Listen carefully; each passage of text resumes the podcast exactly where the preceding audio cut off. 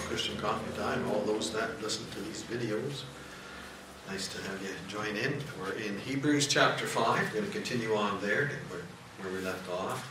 We're just going to read a portion of Scripture and then have a word of prayer over it. so we want to turn our Bibles and we want to start, well, we'll start at verse 5 and we'll read to the end of the chapter, okay? Chapter 5 of Hebrews, starting at verse 5. So also Christ glorified not himself to be made a high priest, but he that said unto him, Thou art my son, today have I begotten thee. As he said also in another place, Thou art a priest forever after the order of Melchizedek, who in the days of his flesh, when he had offered up prayers and supplications with strong crying and tears unto him that was able to save him from death, and was heard in that he feared. Though he were a son, yet he learned obedience by the things which he suffered. And being made perfect, he became the author of eternal salvation unto all them that obey him. Called of God a high priest after the order of Melchizedek, of whom we have many things to say and hard to be uttered, seeing ye are dull of hearing. For when the time ye ought to be teachers, you have need that one teach you again, which be the first principles of the oracles of God and are become such as have need of milk and not of strong meat. For everyone that uses milk is unskillful in the word of righteousness, for he is a babe. But strong meat belongs to them that are of full age, even those who by reason of use have their senses exercised to discern both good and evil. Let's pray. Father, we just would like to thank you now, Lord. We pray in Jesus Christ's holy name and I ask, dear Holy Spirit, you guide us and help us with these things. Help me with the message and help us with our understanding, Lord, of these things. Thank you for the book of Hebrews, Lord. Thank you for the Bible, the things that you've given to us, the Word of God. And now, Lord, we just pray that you be honored and glorified in and through this. We thank you in Jesus' name. Amen. All right, we'll carry on from where we uh, left off last week. We were looking at, well, we back up a bit and do a bit of a review because that's something we, we must do one of the laws of the teachers to review things. Um, the intended recipients. Now, sometimes the book of Hebrews causes a bit of uh, trouble for people and hard to understand, kind of like the book of Revelation, hard to understand. But there's a few keys for each book. Now, this particular um, portion of Scripture, the key to it is to look and consider the recipients. And as we've been doing for the last few um, messages, if we look at the intended recipients, and put it in its uh, context of what was taking place back in those days, we can get an idea of some of the problems of the day and some of the problems as the Spirit of God was trying to deal with these people through uh, the Scripture here. The intended recipients. Now, we looked at three portions of Scripture in the book of Acts, three in particular. And uh, you should have written this down at some point in time so you can go back and look at it yourself. But in Acts 6 7, he talks about the priests which were priests which were obedient to the faith. Now the thing is about that, when we come up to the priests being obedient to the faith, well they still they shouldn't be priests. They should not be ministering the Old Testament sacrifices and such, and that was the problem. And there's the, the key, there's a clue to what's going on. They were living their old ways, still professing Christ. And then later on in um, Acts 15.5, we see that he's a uh, statement made that there's the Pharisees uh, which believed. Well, the Pharisees was a particular, we would not say a denomination, but a group of people that had certain beliefs and the way they went about things. It was law with no grace, is what it was. Well, yeah, they believe in Jesus, but they still are doing this. Do you see the problem? You can't mix law and grace. You can't mix those things. They don't mix. Do you ever try to mix oil and water? It doesn't mix. It's two different things. God's given us that picture. And we saw over in um, Acts chapter 21 and verse 20, where it says, Many thousands of Jews who believe." You hear that? Many thousands of Jews who believe and are zealous of the law. Now, if somebody comes along and comes to us today and brings to says, "Oh yeah, I believe in Jesus, and you must keep the Ten Commandments." And we look at him, we lower our heads a bit. I think you're off the mark, bud. The Bible teaches something else. The Book of Galatians was written to refute that whole thing. So we see that back in those days there was a problem with many Jews in all walks and so on and so forth who came to the Lord. Some came to the Lord just like the Apostle Paul, and, and, and some of them just left everything behind and went on with Christ, but some had a problem with leaving things behind. It would seem that this would be the crowd that was being addressed here, perhaps. Probably is. Hebrews, I think it was written, but it doesn't matter what I think, okay, and I can't prove it from Scripture. Uh, but I think it was written to the Hebrews in Rome. Uh, we won't get into that, it doesn't matter about that. So we see that they over a thousand years they had worshiped God in the prescribed way, the way that God had said, This is how I shall be worshiped. And they did that. And then all of a sudden there's a change at the cross of Calvary, and then after all the things that took place, and, and the apostles going out and all this stuff, and the Lord Jesus bringing the, um, a different way to believe in Him. Because all those things that went before were pictures or shadows of Christ and the cross and the resurrection and such. They were they had uh, over a thousand years of this worship, and now they're told that well, that, no, you must trust in Christ. They had a little bit of trouble seeing that. Sometimes today we see people that have a little bit of trouble leaving those things behind. We look at like uh, say Seventh Day Adventists. They do exactly that. They say, "Well, I believe in Jesus, but by the time you get saved, you got you got to keep the law to keep yourself."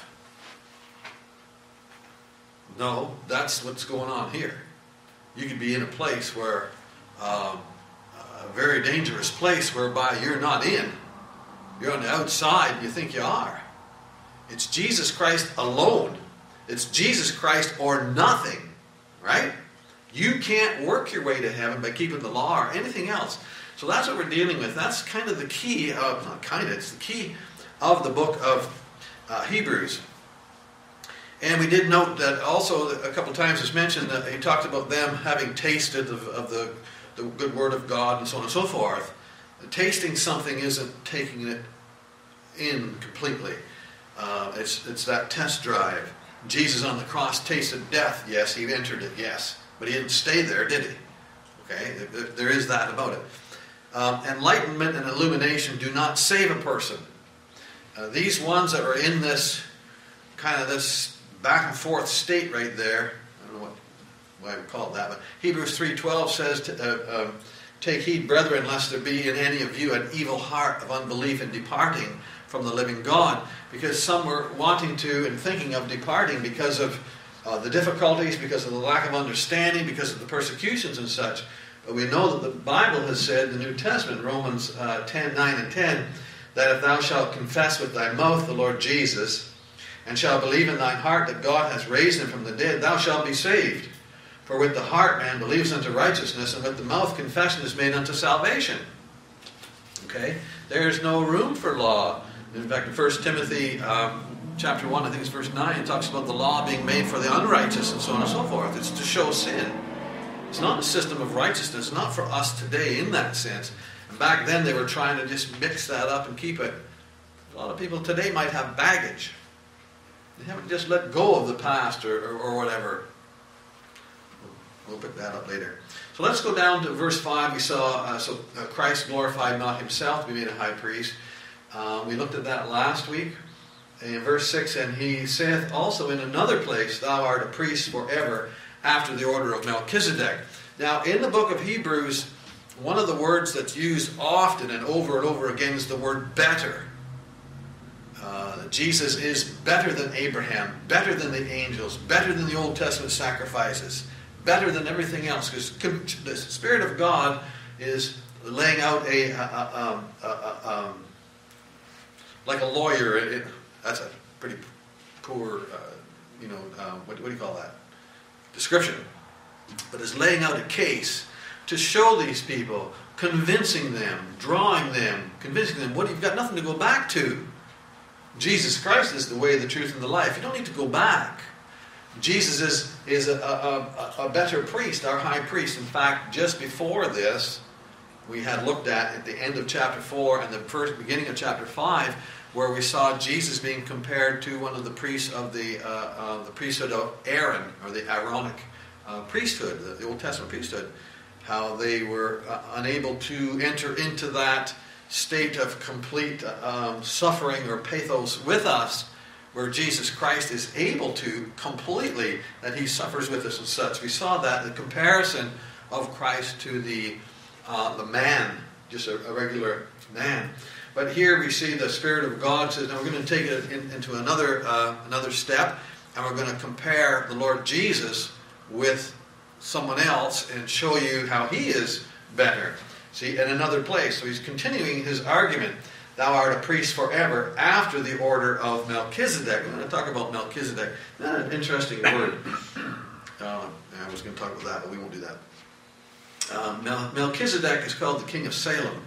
Now, some people say, well, where's Salem? Where's that? Well, there, there is a key, a, a clue. Uh, Psalm 76 2 says, in Salem also is his tabernacle and his dwelling place in Zion. So it would appear, if we just took that one verse, it would appear that Salem is Jerusalem. Or the old, old, old, way before there was Jerusalem, there was that place there.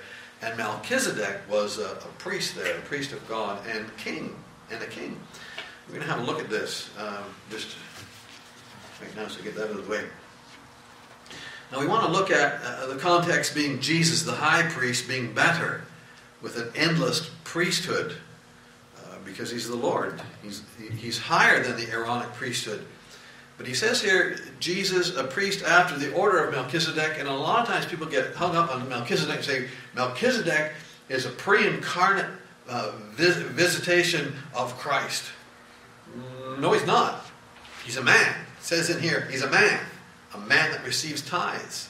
You know the account back in, uh, in uh, excuse me, in uh, Genesis where Abraham was coming back after the slaughter of the kings and, and Melchizedek came out and met him and such. And Abraham gave him a tenth of all the spoils that he had recovered that the, the bad guys had taken and so on and so forth. But people look at Melchizedek and they, and they miss the few words that the Lord's put down there, which is what he wants us to focus on. And those are the words, the order of. It's not about Melchizedek, it's about the order of Melchizedek. Okay? It's not a pre incarnate visit of Christ.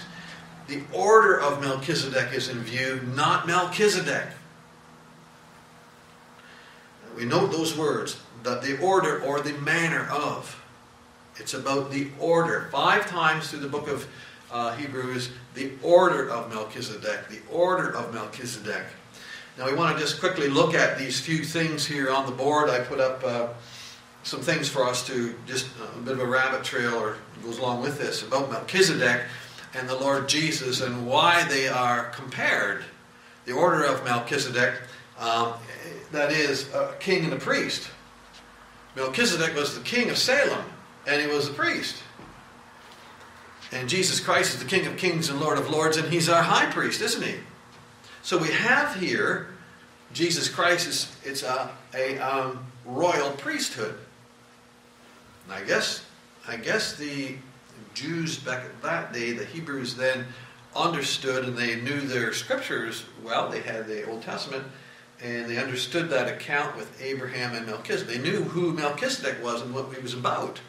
This is before that took place before you had Aaron and the priests and the priesthood and all that way before that.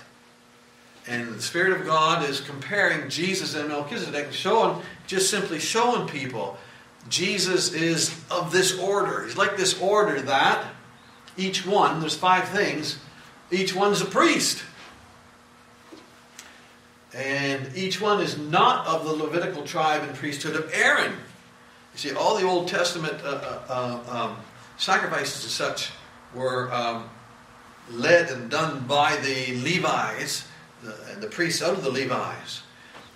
Part of the problem with the people that wanted to go back, they wanted to go back to that system. And he's showing them, look at, before that system was even in place, you've got Melchizedek, who is the priest of the Most High God. And that order is the order that Jesus Christ is of that order, being a priest, and not of the tribe of Aaron, not of that uh, uh, priesthood, and each one is superior to Abraham. Jesus Christ, of course, he's superior to Abraham. He's superior to everything and everybody. And he's of that order of Melchizedek. When Abraham, Abraham was a pretty um, well-known, powerful, important person back in those days. He just came back from uh, um, dealing with five kings and their armies, and they had stolen. Uh, the people and, and, and Lot and the people of Sodom and all that stuff or whatever that area. And he takes 300 and some of servants. Seems to me that's not very many people to go and face five armies. But he won. This is a powerful individual because God is with him. And he's coming back, and they recovered all the stolen goods. And here comes this guy out of Salem. Oh, it's Melchizedek, the priest of the Most High God. And we're not told much about him. The priest of the Most High God and Abraham gives him tithes, a tenth, of all the stuff they had. Because it was the thing to do, because he was the priest. He was the king of Salem. Whose beginning and end is unknown or a mystery. I don't even like to use that word mystery, but you know what I mean. Um, Jesus Christ being God manifest in the flesh, it's kind of a mystery. God is a mystery. We don't know much about him. We can't fit in what we know of God into our little finite minds. But uh, um, Melchizedek, there's nothing said about his beginning. We don't know who his family was. We don't know who his mom and dad were. We don't know what happened to him. All we know is that he was called the priest of the Most High God and he was the king of Salem. They were both a king of righteousness and peace. That's what it means. That is the order of. That's what God's talking about here. Here, Jesus is a priest after the order of Melchizedek. And he goes on to talk about Jesus, verse 7 who in the days of his flesh, not Melchizedek, Christ he's talking about. Jesus Christ is the context, he's the, the, uh, the subject here. In the days of his flesh, when he had offered up prayers and supplications with strong cryings and tears unto him that was able to save him from death, and was heard, and that he feared. Where was this? Gethsemane. Gethsemane, the night before. Okay, that's referring to that. Uh, you got to remember Jesus Christ, the perfect man, and yet God manifested in that flesh, and yet he did, uh, um, I was use the word suffer, he did suffer things that, that or experience the things that, that we've experienced fatigue and those things that were set before him. It says that he, that he feared. It wasn't, it wasn't a sinful thing. It was just a natural response. We won't go into that. Um, so this is, uh, I was going to read the, the verses here just a minute. Uh, Mark 14, verse 34 to 36 says this And saith unto them, My soul is exceeding sorrowful unto death. Tarry ye here and watch. And he went forward a little and fell on the ground and prayed that if it were possible the hour might pass from him. And he said, Abba, Father, all things are possible unto thee. Take away this cup from me. Nevertheless, not what I will, but that what thou wilt. So we see that. And then the next uh, verse 8 talks about his obedience.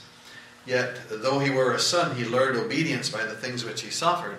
It's not that Jesus had to learn anything, it's just that that whole thing, what we just read there, and this thing is talking about his absolute submission to the will of God in his obedience. It's not supposed to be understood in the sense that he learned to obey but that his will was to do the Father's will, the cross of Calvary.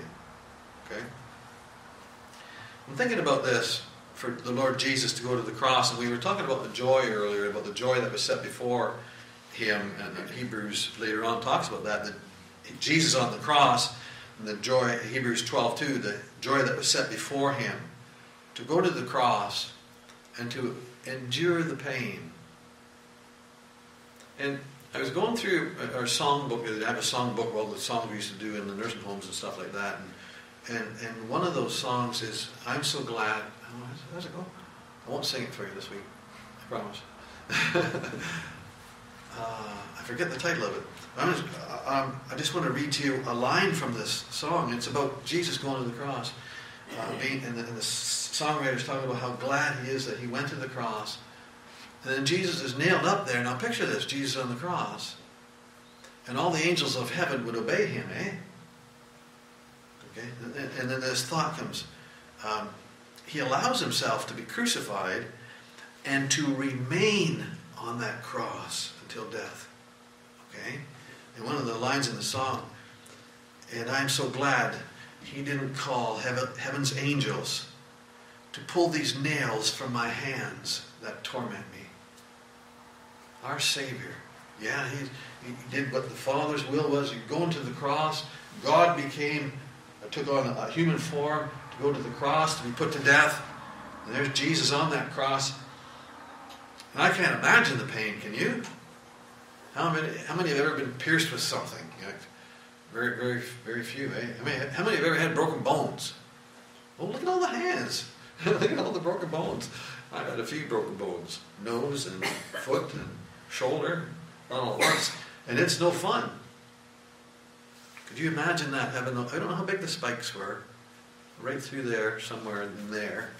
It wasn't the wrist, it was the part of the hand that grasps the tyro, right there. And he could have just called the angels. It would have been awful, folks, wouldn't it? And he refused that the drink that they gave, or wanted to give him to dull the pain. But he endured it. He went through it allow himself to be um, nailed up there, but to stay there and endure that. He could have called the angels and come and take these nails out. I can't take it anymore. But he understood, and for the joy that was set before him, you and me and everybody else who's saved. And I like to think he just saw the faces of us all. He, hey, God knows us all, doesn't he? His, the joy of him being there. Amazing thing when you look at the cross, when you think about it some amazing, amazing things come out. let's go on. In verse 9, uh, being made perfect. Now, was there some imperfections? You see, we look at those words and we use them and we use our English understanding of those words today. Jesus did not have to be made perfect of anything. He was perfect and is perfect. Amen? Amen. That's the thing about him. But this word there has an idea of a fulfillment of something. Okay? And he did. He fulfilled that. He fulfilled that. He, he said, uh, uh It is finished on the cross. He fulfilled that, didn't he? And he became the author of eternal salvation unto all that uh, obey him. Um, he became the author. He's just he's not just the cause of our salvation, and he is the active cause of our salvation, but he didn't merely just merely is not the right word. He didn't just cause our salvation or effect salvation. He is, in Himself, He is our salvation. It's not just what He did, He is salvation. Uh, there's just a couple verses. Luke uh, 2.30 says, My eyes have seen Thy salvation. And Luke 3.6, All flesh shall see the salvation of God. That Christ is our salvation. Yes, He became the author, but He is salvation. It's not just what He did, He is. I think it's deeper than than I can convey. I don't, I don't know. But uh, to all that obey, all that will listen to, and that word obey there has the idea of hearing something and submitting to it. Okay? To know that and submit to it, to, know, to understand. Obedience in belief. He's talking about here. All them that obey him, God has commanded that all men everywhere should repent and obey the gospel. It's good for us. God says, He's not willing that any should perish. He says, Look at what Jesus has done is enough for everybody.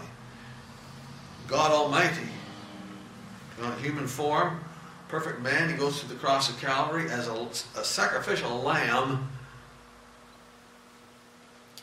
And on Him was placed your sins and my sins and the punishment of them and the wrath of God upon Him at the cross. And the sky went dark and there was an earthquake and all these things and he gave up his life right there. They didn't take it from him, he gave it up. They took him down and put him in the tomb. Three days later, he rose from the dead because God is the God of the living. God is alive. This is God of the dead too, it says. He's alive. And for us to believe with all of our heart, not just some head knowledge, not just, oh, I know some things about him. I've heard some things about him. But no, I know I'm a sinner. I see that and I see and understand and I've heard the Word of God and it tells me that Jesus Christ went to the cross, that Jesus Christ is God manifest in the flesh, and He died on that cross, paid for my sins, paid the penalty and price for my sins. The Bible says the wages of sin is death, and He took it upon Himself and experienced death for us that we wouldn't have to experience it. And He rose from the dead, and if we believe in Him, trust in Him, put our faith in him, we'd be saved. We made children of God. And these Hebrews weren't there yet. They were right up to the door, and the Spirit of God is trying to convince them to leave that other stuff behind and go to Jesus Christ. Run to him because he's better than anything else, better than Abraham, better than the Old Testament covenants, and so on and so forth. Isn't that a wonderful thing, that salvation that we have? The individual, Jesus Christ in verse 10, uh, being made, verse 9, being made perfect, he became the author of eternal salvation unto all them that obey him. People don't like that word today, obey. Called of God a high priest after the order of Melchizedek. And these things here. Of whom, and then he starts in verse 11. Remember, this is the Spirit of God writing. We don't know who the uh, human uh, author was here the Spirit of God is going to kind of rebuking them. And he, because there's a lot at stake here, isn't there? Yeah, all eternity's at stake.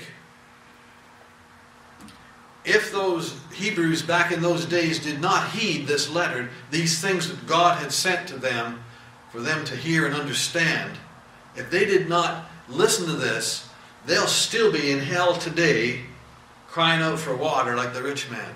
It's a horrible thing. Somebody said, if you ever speak on hell, make sure you do it with a tear in your eye. It's nothing funny about it. It's a serious, serious thing. And every person on the planet is headed there.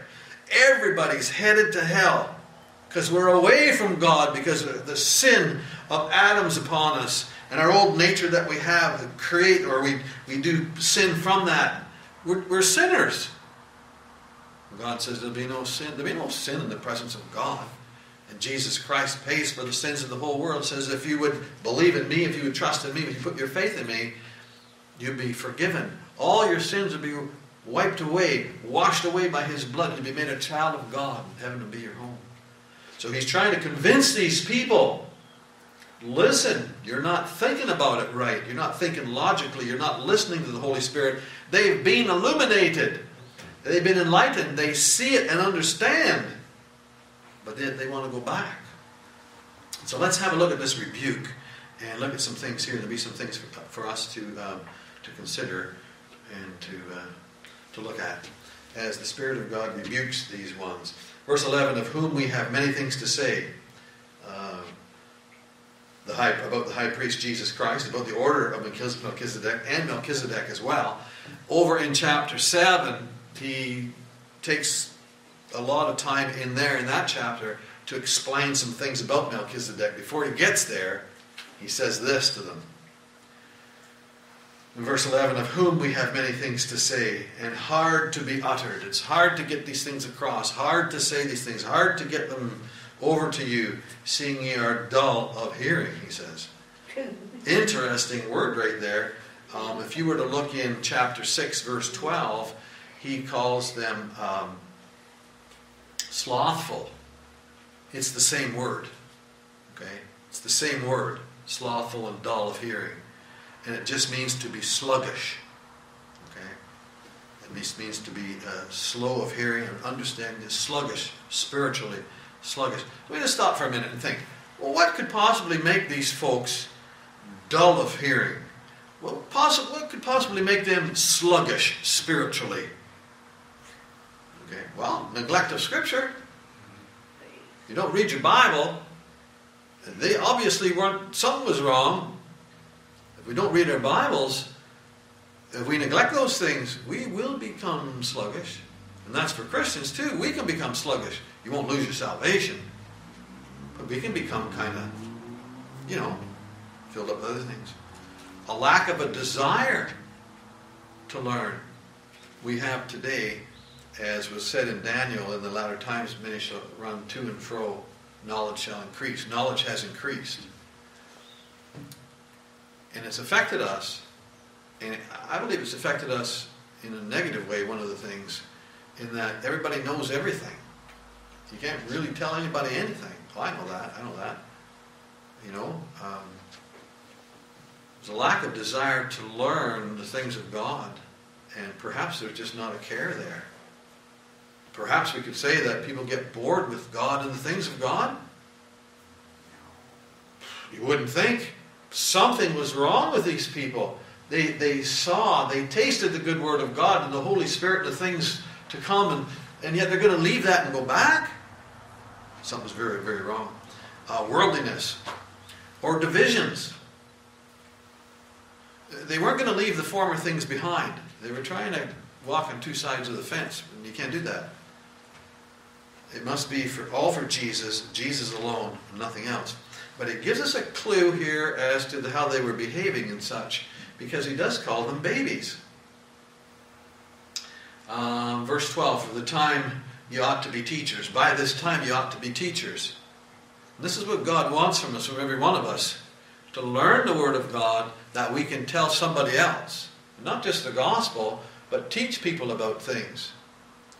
The thing is, after a year, after five years, after 10 years, after 20 years, after 25 years, we should be very different people and not the same as we were way back there. We should be able to tell somebody at a moment's notice and meet somebody on the street or wherever and explain the gospel and teach them, answer their questions or their, or their uh, oppositions we should be able to do that, every one of us. We need to. He says, this, this time you ought to be teachers. He says, he was saying to them, you have need that one teach you again, which be the first principles. And then he goes and talks about the first principles of the oracles of God, and he mentions it later on. And are become such as have need of milk and not of strong meat. And uh, at the end of verse 13, he says, for he is a babe. This is one is uns- use milk is unskillful. I'm going to just stop there for a minute, and we're going to look at something from the Bible about what are, what do you mean you're either babies?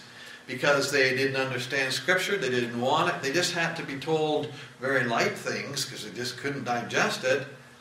There's a, this uh, this reference to babies is used somewhere else over in 1 Corinthians uh, chapter 3 the apostle, the Spirit of God used the apostle Paul to speak to the Corinthians. And he says, uh, And I, brethren, could not speak unto you as unto spiritual, but as unto carnal, even unto babes in Christ. I have fed you with milk and not with meat. For hitherto ye are not able to bear it, neither yet now are you able. The Corinthians had the same problem as the Hebrews way back. And remember in the book of Corinthians, he's talking to the believers. Uh, verse 3 For ye are yet carnal. For the, where, whereas there is among you, and he nam, names three things envying, strife, and divisions. Are you not carnal and walk as men? He just said they were babies in Christ. Okay, so Christians can be babies too, not just these ones that weren't saved. Well, what does he mean? What's he talking about? Well, let's just look at those three things right there. He, he says these three things characterize spiritual babies. Okay? Well, let's have a look. Envy, strife, and divisions. That word envy right there is the word zelos, where we get our word, our English word, jealousy. Jealousy. Envy is something different entirely. Envy sees something that somebody has and so filled with that, whatever, and you want that taken away from them. That's envy. But jealousy, it's bad, but I don't think it's as bad as that one. It says, Oh, I want that too. I want that. I got to have that. That's a, a that's a, a um, that's something that comes out of spiritual being a spiritual baby. Okay, and then there's this. He says there's strife.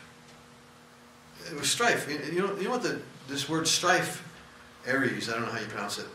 Do you know what the definition of that is? It's the expression of enmity.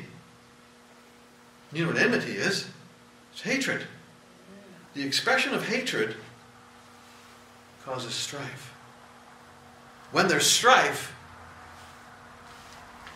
there's hatred. Whoa, we don't hate anybody. Well, read over in First John, and he tells us that, and he, and he warns the believers he says, if anyone hates their brother, you're walking in darkness. This is serious stuff, folks. Serious, serious stuff. This is a spiritual tune up, as it were. Envy, strife. We have envy in our lives. Get to the Lord. If you got strife, I know I read that definition. I thought, whoa, this is heavy duty stuff. There's strife all the time. Every church I've ever known has had strife. In fact, I've been a pastor in three different churches. This is the third one. And every church we've gone to, they've just come out of a, a bad time, a split or something really awful. Strife. We're always facing it. It's always something that's because our old nature does that, eh? Our old nature does that. And divisions. It just simply means a, a dividing and a standing apart. Okay, you got people on this side, uh, uh, they like this color carpet, and over here they don't, and so on and so forth. We were at a church one time, there was a, um, the non homeschooling group against the homeschoolers. And then it was the ones that believed that the, uh, uh in, Baptist style government, and others believed in a different style government, just elders. And, and it was in the church. Every church seems to have it. Something. We have things in our lives, we have things that are happening in the world, and it comes into our lives and into our church, into, the, into God's church, and we have divisions. And those divisions cause, say the word, hatred, dislike. We don't like what they're doing. They don't like what these guys are doing. We don't like the way you're approaching that. They're just a bunch of babies if we let that get hold of us. If we find ourselves in that, we need to get to the Lord and repent of it and turn away from it. That's what he says. Now, we were looking, we go down through the book of Hebrews, and we get down to this, he's rebuking them.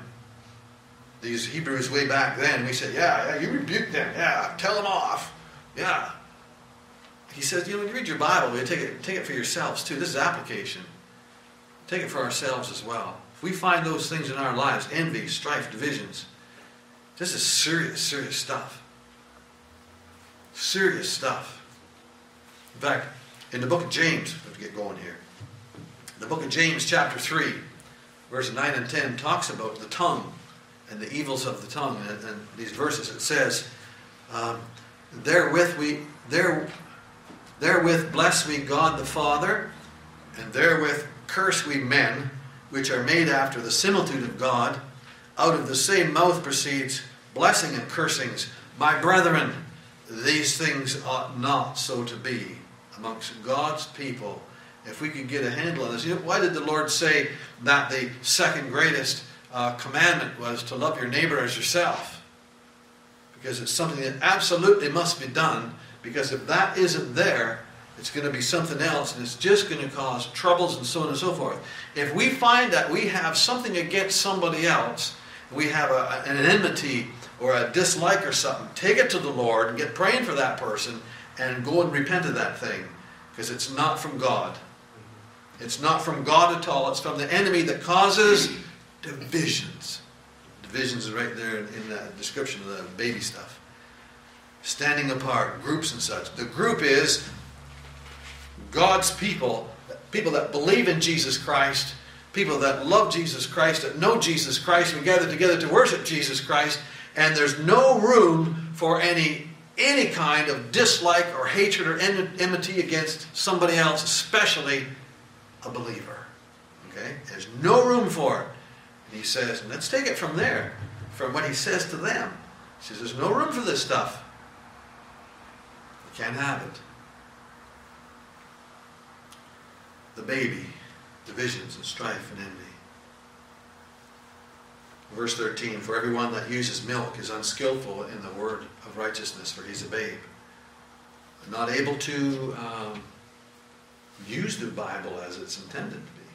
Verse 14, he goes on, and explains that. But strong meat belongs to them that are of full age or mature or perfect, and that word's all in that. Even those who by reason of use, see that? Reason of use then we cannot leave off our Bible devotions, our Bible study, and have that before us all the time. Okay?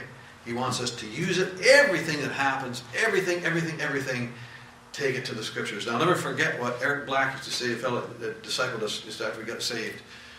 He didn't talk about himself or anything else, and we ask a question, he always would answer with, Well, let's see what, what the Word of God says about that. Let's see what the Word of God says. And we need to be in that mindset. Let's see what the Word of God says about that. Taking the Bible and by reason of use, they have their senses exercised. Their senses, that's your faculty of perception, your faculty of spiritual apprehension, the senses. And uh, uh, exercise means to train. It's actually the word is where we get our English word gymnastic from means to train. To train, be trained in the Word of God, to exercise, discern both good and evil. Now, we're going to stop there because we've come to the end of the chapter. But we're just going to go look at the first verse of chapter 6 because the thought continues there. The apostle didn't, the Spirit of God didn't uh, uh, say, okay, now put chapter 6 there. No, man put that in just for our benefit to find things. He says, All this to them, this rebuke. Therefore, because of all this, he says, Do you see it? Did you get this? Did you hear this? Leaving the principles of the doctrine of Christ. This is the basic things, um, the first principles of the oracles of God. There's more to uh, uh, the Bible, there's more to learn. Uh, um, and the principles of the doctrine of Christ. It's going to perfection, not laying in the foundation there is a foundation of repentance from dead works, faith toward God, doctrine of baptism, laying on of hands, resurrection of the dead, and eternal judgment. And this we will do if God permits. And he was trying to tell them and show them you need to learn, you need to accept the things that we've shown you, the things that you can see, the things that you understand. Forget those things that went before. Forget the world. Forget those things. Forget the strife. Forget all those problems. Forget the envy and the divisions. And look to Jesus and let's go on with him. We've run out of time. Just a few things for us to look at. You see, when we go through the Bible, it isn't just about, oh, let's just hear some lovey-dovey things. God loves us. Well, sure he does. There's more to the Bible than that. There's some valleys, some tough things. Interesting how the Spirit of God um, reached out. Now, was he trying to tell them off, you dirty, rotten people, get out of here? No, he's trying to show them, you come closer to me. Come close. And he tells them just like it is and pulls no punches. Oh, the Word of God's amazing because God is amazing and our Savior, Jesus Christ. Whatever the problem is, leave it. Leave it with Him. And when we find those things of envy, of strife, or things of the world, or divisions, turn away from it. Recognize it's not of God and look to Jesus. Anyway, we have to stop. Let's pray. Father, we just thank you for your grace now, Lord. We thank you for the book of Hebrews. There's a lot for us. We just pray these few things that we looked at today, Lord, that you'd help us to understand and apply them to our hearts and lives. And Lord, if there's any that are listening that are not saved, that don't know Jesus Christ as Savior, that they would heed these things. They would see that they are sinners and will not go to heaven unless they trust in Christ, for He is the way, the truth, and the life. There is no other way but through Jesus Christ. Eternal life is through faith and trust and belief in Jesus Christ, the Son of God, God manifest in the flesh, our great high priest. We just want to thank you, Lord, for your blessings upon us, and thank you in Jesus' name. Amen. All right. Thank you, folks. See you again.